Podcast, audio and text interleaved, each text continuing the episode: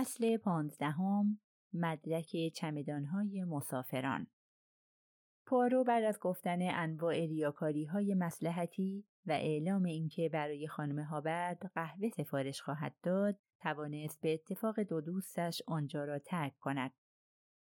آقای بوس گفت خب در قدم اول که موفق نبودیم. نفر بعدی کیه؟ فکر کنم راحت ترین کار اینه که قطار رو کوپه به کوپه طی کنیم. بنابراین باید از کوپه 16 شروع کنیم آقای هاردمن دوست داشتنی آقای هاردمن که داشت سیگار می‌کشید به گرمی از آنها استقبال کرد بفرمایین آقایون البته اگه واقعا ممکن باشه اینجا برای مهمونی کمی کوچیکه آقای بوس توضیح داد برای چه آمدند و کاراگاه دروش اندام به نشانه تفاهم سرتکان داد. مشکلی نیست. راستشو بخواین داشتم فکر می‌کردم چرا زودتر این کارو نکردین. این کلیدای من آقایون و اگرم دوست داشتین جیب من بگردین. مشکلی نیست. می‌خواید ساکا رو براتون بیارم پایین؟ معمور قطار این کارو می‌کنه. میشل محتویات دو ساک آقای هاردمن خیلی زود وارسی شد. شاید مقدار مشروبات الکلی در آنها بیش از اندازه بالا بود. آقای هاردمن چشمک زد و گفت خیلی وقتا ساکا رو در مرز نمیگردن. البته اگه با معمور کنار بیای فورا یه دست اسکناس ترکی کف دستشون گذاشتم و تا حالا مشکلی نبوده. و در پاریس؟ آقای هاردمن دوباره چشمک زد و گفت وقتی به پاریس برسم هر چی را که باقی مونده باشه توی قوطی شامپو میریزم. آقای بوس با لبخند گفت مثل اینکه شما به قانون منع مشروبات الکلی پایبند نیستین موسیو. هاردمن گفت خب راستش قانون منع مشروبات الکلی تا حالا منو نگران نکرده. آقای بوس گفت آهان میکده های مخفی. این کلمه را با احتیاط تلفظ کرد. آن را مزه مزه کرد. گفت اصطلاحات شما آمریکایی ها خیلی جالبه. خیلی گویاست. پوارو گفت اگه از من بپرسین خیلی دوست دارم به آمریکا برم. هاردمن گفت اونجا روش های پیشرفت و یاد می‌گیرین. اروپا می‌خواد بیدار بشه. الان تقریبا خوابه. پوارو موافقت کرد. درسته که میگن آمریکا کشور پیشرفته. خیلی از چیزای آمریکایی ها رو دوست دارم. فقط شاید کهنه و قدیمی فکر می‌کنم. زنای کشور خودم رو جذابتر از زنای آمریکایی می‌بینم. دخترای فرانسوی و بلژیکی، اشفگر و جذاب، فکر می‌کنم کسی به گردشون نمی‌رسه. هاردمن لحظه ای برگشت تا نگاهی به برف بیاندازد. گفت شاید حق با شما باشه آقای پوارو ولی فکر می‌کنم هر ملتی دخترای خودشو بیشتر دوست داره. طوری چشمک زد که انگار برفها چشمش را زدهاند. گفت چشمو می‌زنه نه؟ راستشو بخواید این کار داره بد جوری اعصاب منو خورد می‌کنه آقایون. قتل و برف و همه چیز و هیچ کارم نکنی. فقط بشینی و وقت بکشی. دوست دارم به یه کسی یا چیزی مشغول بشم. پارو با لبخند گفت روحیه پرشتاب غربی معمور کیفها را سر جایشان گذاشت و آنها به کوپه بعدی رفتند. کلونل آرباتنات گوشه نشسته بود و پیپ می‌کشید و مجله می‌خواند. پارو توضیح داد که چه قصدی دارند. کلونل اعتراضی نکرد. دو چمدان چرمی سنگین داشت. توضیح داد بقیه وسایلم رو با کشتی فرستادم. کلونل مثل اغلب نظامی ها وسایلش را تر و تمیز چیده بود. وارسی چمدانهای او فقط چند دقیقه طول کشید. پوارو متوجه یک بسته پیپ پاکن شد. پرسید شما همیشه از همین نوع استفاده می کنین؟ معمولا اگه گیرم بیاد. پوارو با سر تایید کرد. آها. این پیپ پاکن ها مشابه همانی بودند که در کف کوپه مقتول پیدا شده بود. وقتی دوباره به راه رو برگشتند دکتر کنستانتین دقیقا به همین نکته اشاره کرد. پوارو زمزمه کرد با وجود این باورم نمیشه. این با شخصیت اونجور در نمیاد و وقتی این طور باشه دیگه حرفی نمیشه زد. در کوپه بعدی متعلق به پرنسس دراگو میروف بسته بود. در زدند و صدای کلفت پرنسس به گوش رسید. بفرمایین. آقای بوس نقش سخنگو را بازی می کرد. خیلی با احترام و مؤدب توضیح داد به چه منظوری آمدند. پرنسس در سکوت به حرفهای او گوش کرد در حالی که چهره وزق مانندش کاملا بی حالت بود. وقتی حرفهای آقای بوس تمام شد خیلی آرام گفت اگه لازمه آقایون همه وسایل من اینجاست. کلیدا پیش خدمتکارمه. به شما کمک می‌کنه. پوارو پرسید کلیدها همیشه دست خدمتکار مادام؟ مسلما موسیو. و اگه نصف شب در یکی از مرزها ماموران گمرک خواستن یکی از چمدونا رو بگردن چی؟ پیرزن شانه هایش رو بالا انداخت و گفت احتمالش خیلی کمه اما اگه چنین اتفاقی بیفته مأمور قطار خدمتکارم و صدا می‌زنه. پس به اون خیلی اعتماد دارین مادام. پرنسس به آرامی گفت اینو قبلا به شما گفتم. کسی رو که به اون اعتماد نداشته باشم استخدام نمی کنم. پوارو متفکرانه گفت بله این روزا اعتماد امر بسیار مهمیه. شاید بهتر باشه آدم یه خدمتکار زشت اما قابل اعتماد داشته باشه تا یک خدمتکار شیک مثل یک پاریسی آراسته و تر و تمیز. دید که چشمهای سیاه و باهوش به آرامی به خود آمدند و به او خیره شدند. شما دقیقا می‌خواین چی بگین آقای پوارو؟ من مادام؟ هیچ چیز، هیچ چیز. ولی چرا؟ شما فکر می‌کنین که من باید یه خانم فرانسوی شیک و تر و تمیز داشته باشم تا به کار آرایشم رسیدگی کنه. اینطور نیست؟ اونطوری شاید معمولتر باشه مادام. پرنسس با حرکت سر رد کرد. اشمیت خالصانه به من خدمت می‌کنه. کلمات را به کندی ادا می کرد. خدمت خالصانه، مزهکه. زن آلمانی با کلیدها رسید. پرنسس به زبان خدمتکارش به او گفت که چمدانها را باز و به آقایان برای گشتن آنها کمک کند. خودش بیرون در راه رومان و برف را تماشا کرد. پوارو هم کنار اومان و کار گشتن چمدانها را به آقای بوس محول کرد. پرنسس با لبخندی جدی و عبوس به او نگاه می کرد. خب موسیو دوست ندارین ببینین توی چمدونای من چیه؟ پوارو با حرکت سر رد کرد. مادام همش فرمالیته است. همین و بس. مطمئن هستین؟ در مورد شما بله. در حالی که من سونیا آرمسترانگ رو میشناختم و دوست داشتم در مورد این قضیه چه فکری می‌کنین؟ فکر می‌کنین من کسی نیستم که دستم رو به خونه آدم رزلی مثل این مردک کاستی آلوده کنم؟ خب شاید حق با شما باشه. لحظه ای سکوت کرد و بعد گفت می‌دونید دوست داشتم با چنین مردی چی کار کنم؟ دوست داشتم خدمتکارانم و صدا بزنم و بگم این مرد رو به قصد کشت بزنید و جسدش رو توی آشغالا بندازین. وقتی جوون بودم کارا رو اینطوری انجام می‌دادیم موسیو. پوارو در این لحظه هم چیزی نگفت و فقط با دقت گوش می‌کرد. پرنسس با نوعی بیتابی ناگهانی به او نگاه کرد. چیزی نمیگین آقای پوارو؟ دوست دارم بدونم به چی فکر می‌کنین. پوارو مستقیما در چشمهای پرنسس خیره شد و جواب داد فکر می‌کنم مادام که قدرت شما در ارادتون هست نه در دستاتون.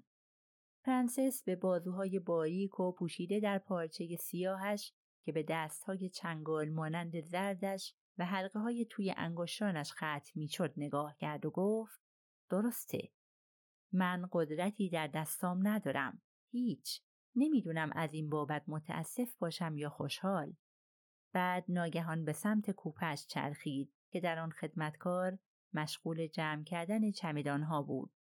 پرنسس نگذاشت آقای بوس زیاد معذرت خواهی کند. گفت نیازی به عذرخواهی نیست موسیو. یه نفر کشته شده و یه سری اقدامات لازمه. رفتارتون واقعا دوستانه است مادام.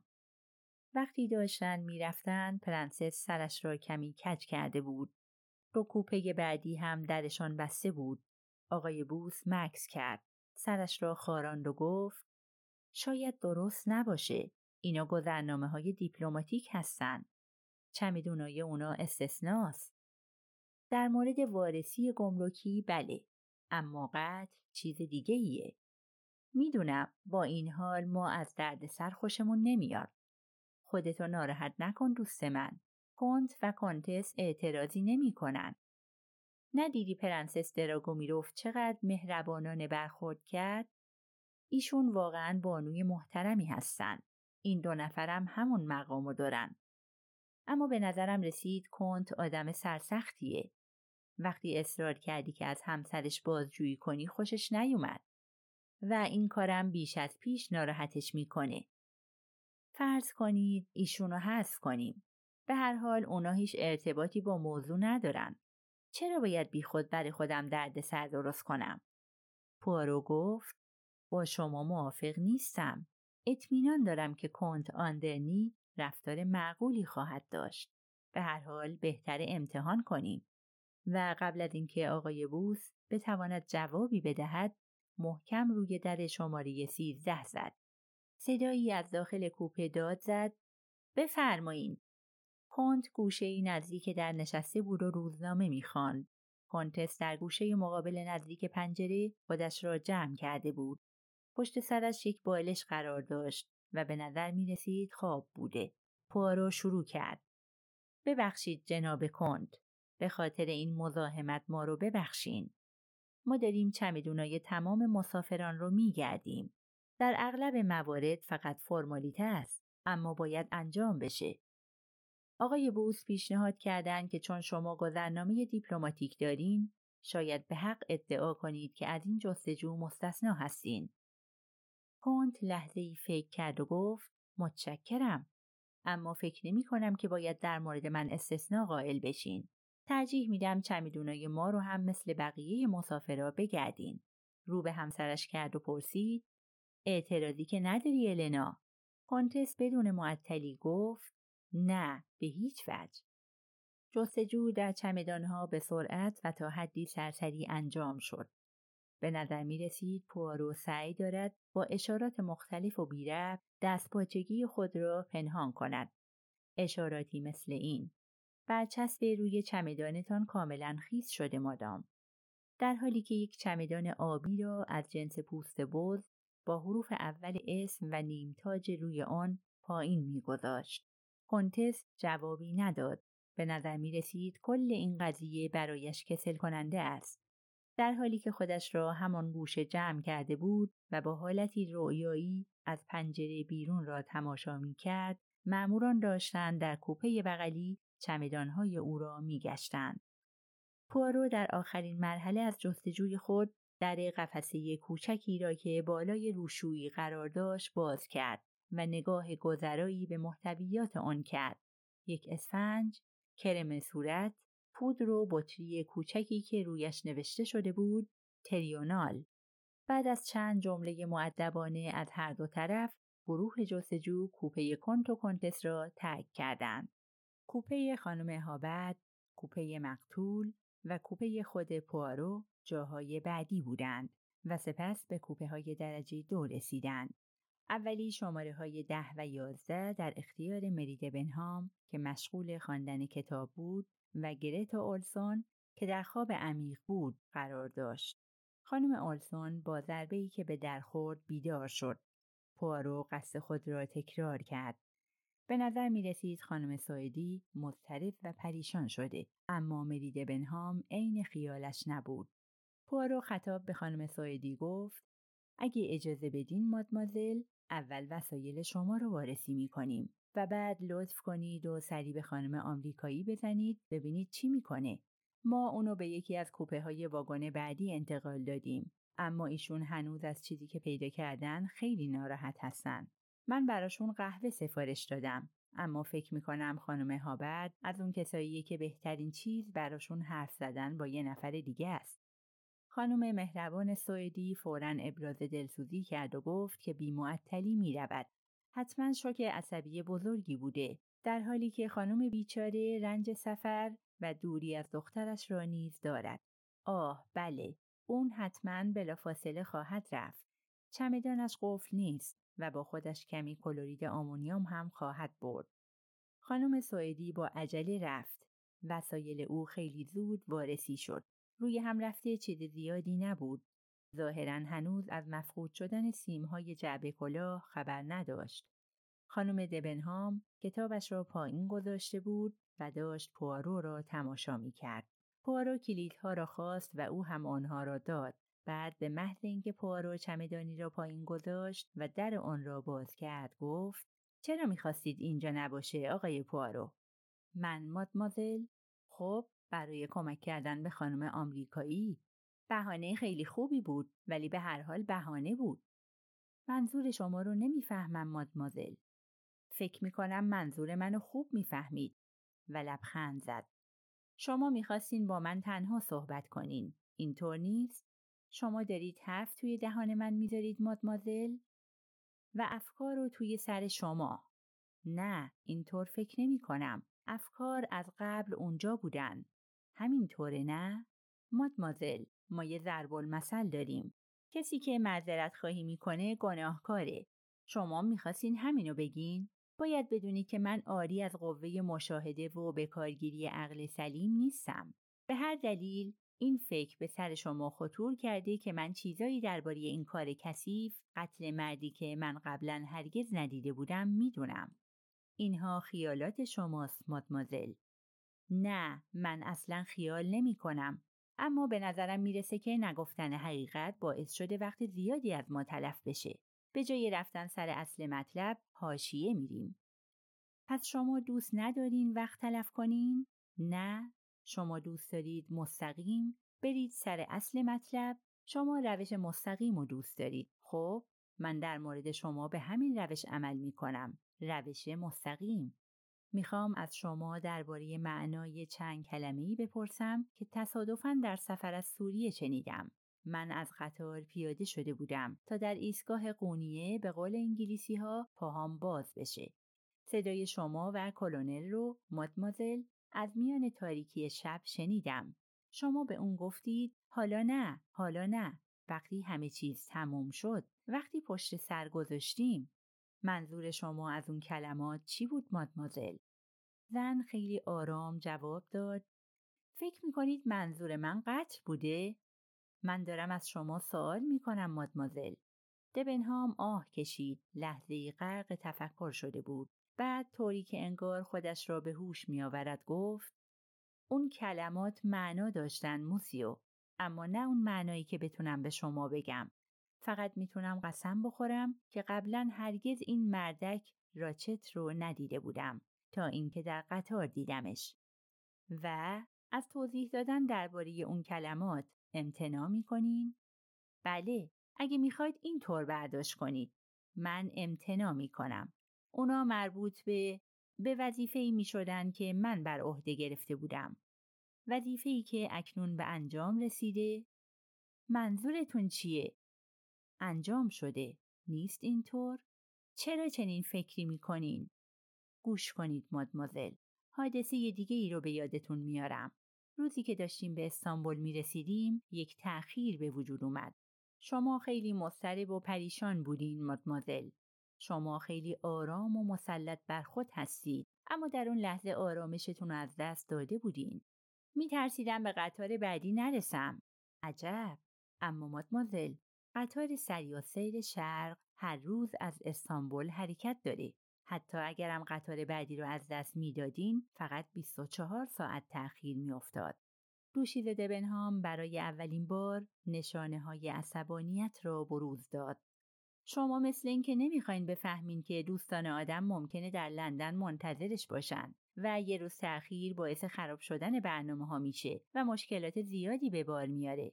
اوه پس اینطور. دوستانتان منتظر رسیدن شما هستن؟ شما دوست ندارید باعث ناراحتی اونها بشید؟ طبیعتا. و با این حال عجیبه. چه چیزی عجیبه؟ در این قطارم دوباره تأخیر داریم. و این بار حتی جدیتر چون امکان فرستادن تلگراف به دوستانتان یا صحبت کردن با اونا از طریق منظورتون تلفنه؟ اوه بله یا به قول شما انگلیسی ها تلفن دور مریده بنهام ناخواسته لبخند خفیفی زد و در اصلاح حرف پوارو گفت تلفن راه دور بله خیلی آزاردهنده است که هیچ تماسی نداشته باشم. چه با تلفن و چه با تلگراف. ولی مادمازل این بار رفتار شما کاملا فرق می‌کنه. دیگه مضطرب نیستین. الان آرام و متین هستین. مری بنهام سرخ شد و لبهایش را گزید. دیگر میلی به لبخند زدن نداشت. جواب نمیدین مادمازل؟ ببخشید نمی‌دونستم که باید به چیزی جواب بدم. توضیح بدید چرا نگرش شما عوض شده مادمازل؟ فکر نمی کنین دارین سر هیچ و پوچ جنجال به پا می کنین آقای پارو؟ پارو دستهایش را با شرمندگی باز کرد و گفت شاید اشتباه از طرف ما کاراگاه ها باشه.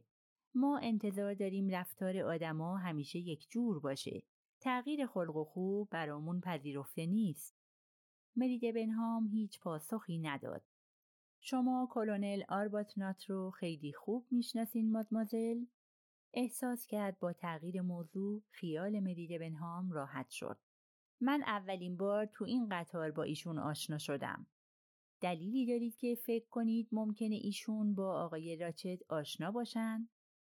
دختر سرش را به شدت به علامت نفی تکان داد و گفت کاملا مطمئنم که اونو نمیشناخت. از کجا مطمئن هستین؟ از طرز حرف زدنش. ولی مادمازل ما یه پیپ پاک کن در کوپه مقتول پیدا کردیم و کلونل آربوتنات تنها کسی در قطاره که پیپ می‌کشه. پوارو او را با دقت تماشا کرد اما دختر نه تعجب کرد و نه احساساتی شد. فقط گفت مزخرفه بیمعنیه امکان نداره کلونل آربوتنات در جنایتی دست داشته باشه خصوصا جنایتی نمایشی مثل این این حرف آنقدر شبیه نظر پوارو بود که دلش می‌خواست همانجا موافقت خود را اعلام کند. در عوض گفت باید به شما یادآوری کنم که شما ایشونو خیلی خوب نمی‌شناسین مادمازل. دختر شانه هایش را بالا انداخت. این نوع آدما رو به اندازه کافی می‌شناسم. پوارو خیلی ملایم گفت شما هنوزم از گفتن معنای اون کلمات امتناع می کنید؟ وقتی پشت سر گذاشتیم. دختر به سردی جواب داد حرف دیگه ای برای گفتن ندارم. هرکول پارو گفت مهم نیست خودم می‌فهمم. تعظیم کرد از کوپه خارج شد و در را پشت سرش بست. آقای بوس پرسید کار عاقلانه ای بود دوست من؟ شما باعث شدین محتاط و مراقب بشه و از طریق اون باعث شدید کلونل هم احتیاط بیشتری بکنه. دوست من وقتی می‌خواید خرگوش رو بگیرید راسو رو داخل چاله می‌ذارید و اگه خرگوش اونجا باشه فرار می‌کنه. من کاری جز این نکردم. وارد کوپه هیل گاردشمیت شدند. زن آماده ایستاده بود و حالت چهرهش محترمانه اما بی احساس بود. پارو نگاه سریعی به محتویات چمدان کوچک روی صندلی انداخت و بعد به معمور قطار اشاره کرد تا چمدان بزرگتر را پایین بگذارد. گفت کلیدها قفل نیستن موسیو. پوارو چفتها را باز کرد و در چمدان را گشود. گفت آهان و به طرف آقای بوس چرخید. یادت هست چی گفتم؟ یک لحظه اینجا رو نگاه کن یک دست آنیفرم قهوه‌ای رنگ معمور واگن خواب سرسری تا زده شده و روی چمدان قرار داشت. زن آلمانی ناگهان آرامشش به هم خورد و فریاد زد. اوه این مال من نیست. من اونو اونجا نذاشتم. از وقتی استانبول رو ترک کردیم به اون چمدان نگاه نکردم. باور کنید راست میگم. با التماس از یکی به دیگری نگاه می‌کرد. پوارو به آرامی دستش را گرفت و آرامش کرد.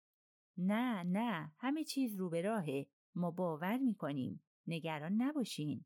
من همونقدر که مطمئنم شما آشپز خوبی هستین مطمئنم که اونیفرم رو هم شما پنهان نکردین.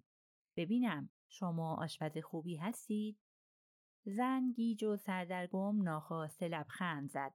بله البته اینو همه خانوما به من گفتن. مکس کرد. دهانش هنوز باز بود. دوباره با وحشت نگاه کرد. پوارو گفت نه نه به شما اطمینان میدم همه چیز رو به راهه ببینید به شما میگم این قضیه چطور اتفاق افتاده این مرد مردی که در آنیفرم معمور واگن خواب دیدید از کوپه مقتول بیرون میاد و از وقت بعد با شما برخورد می‌کنه. امیدوار بوده کسی اونو نبینه. حالا باید چه کار کنه؟ باید از شر این آنیفرم خلاص بشه.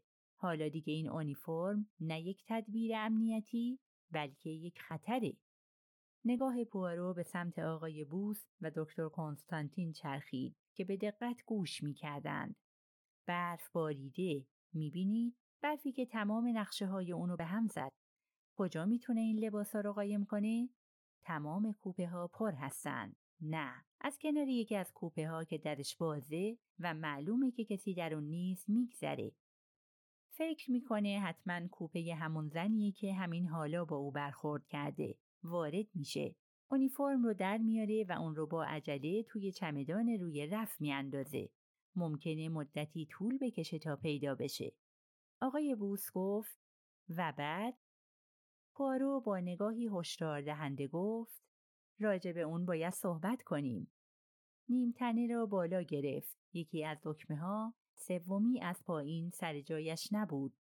پارو دست در جیب نیمتنه کرد و شاه کلید معمور قطار را بیرون آورد که از آن برای باز کردن در کوپه ها استفاده می‌شد.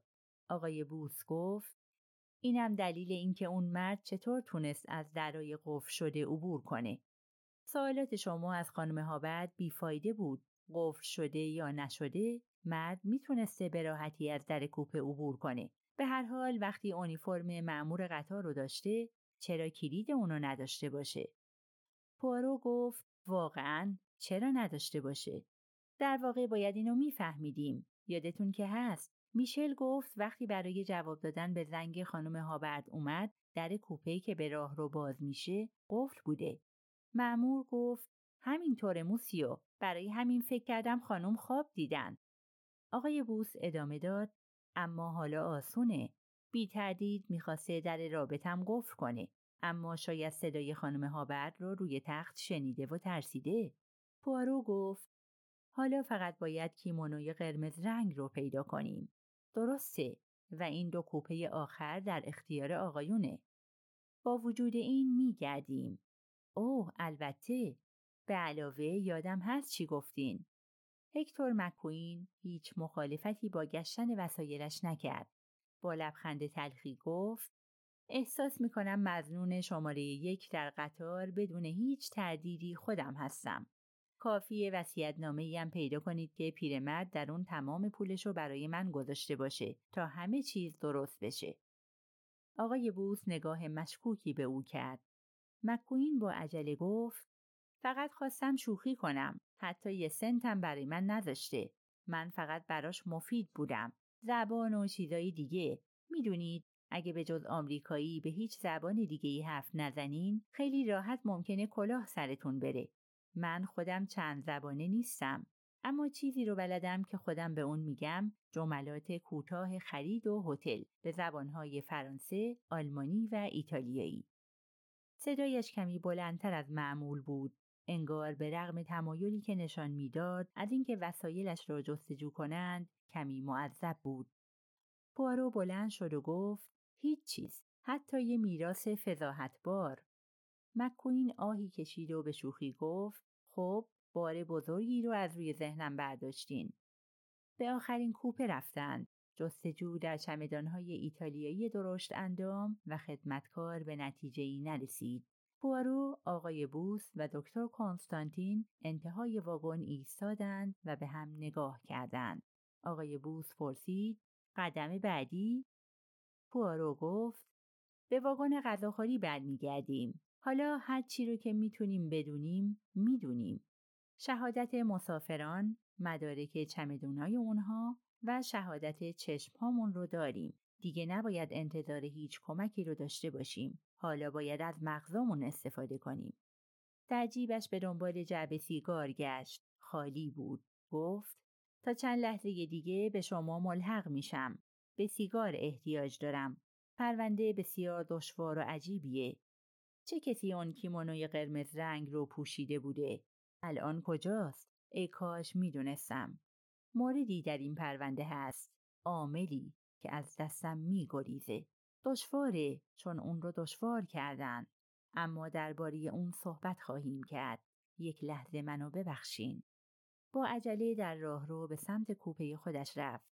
می‌دانست که در ساک دستیش یک پاکت دیگر سیگار دارد. آن را برداشت و در چمدان را دوباره قفل کرد.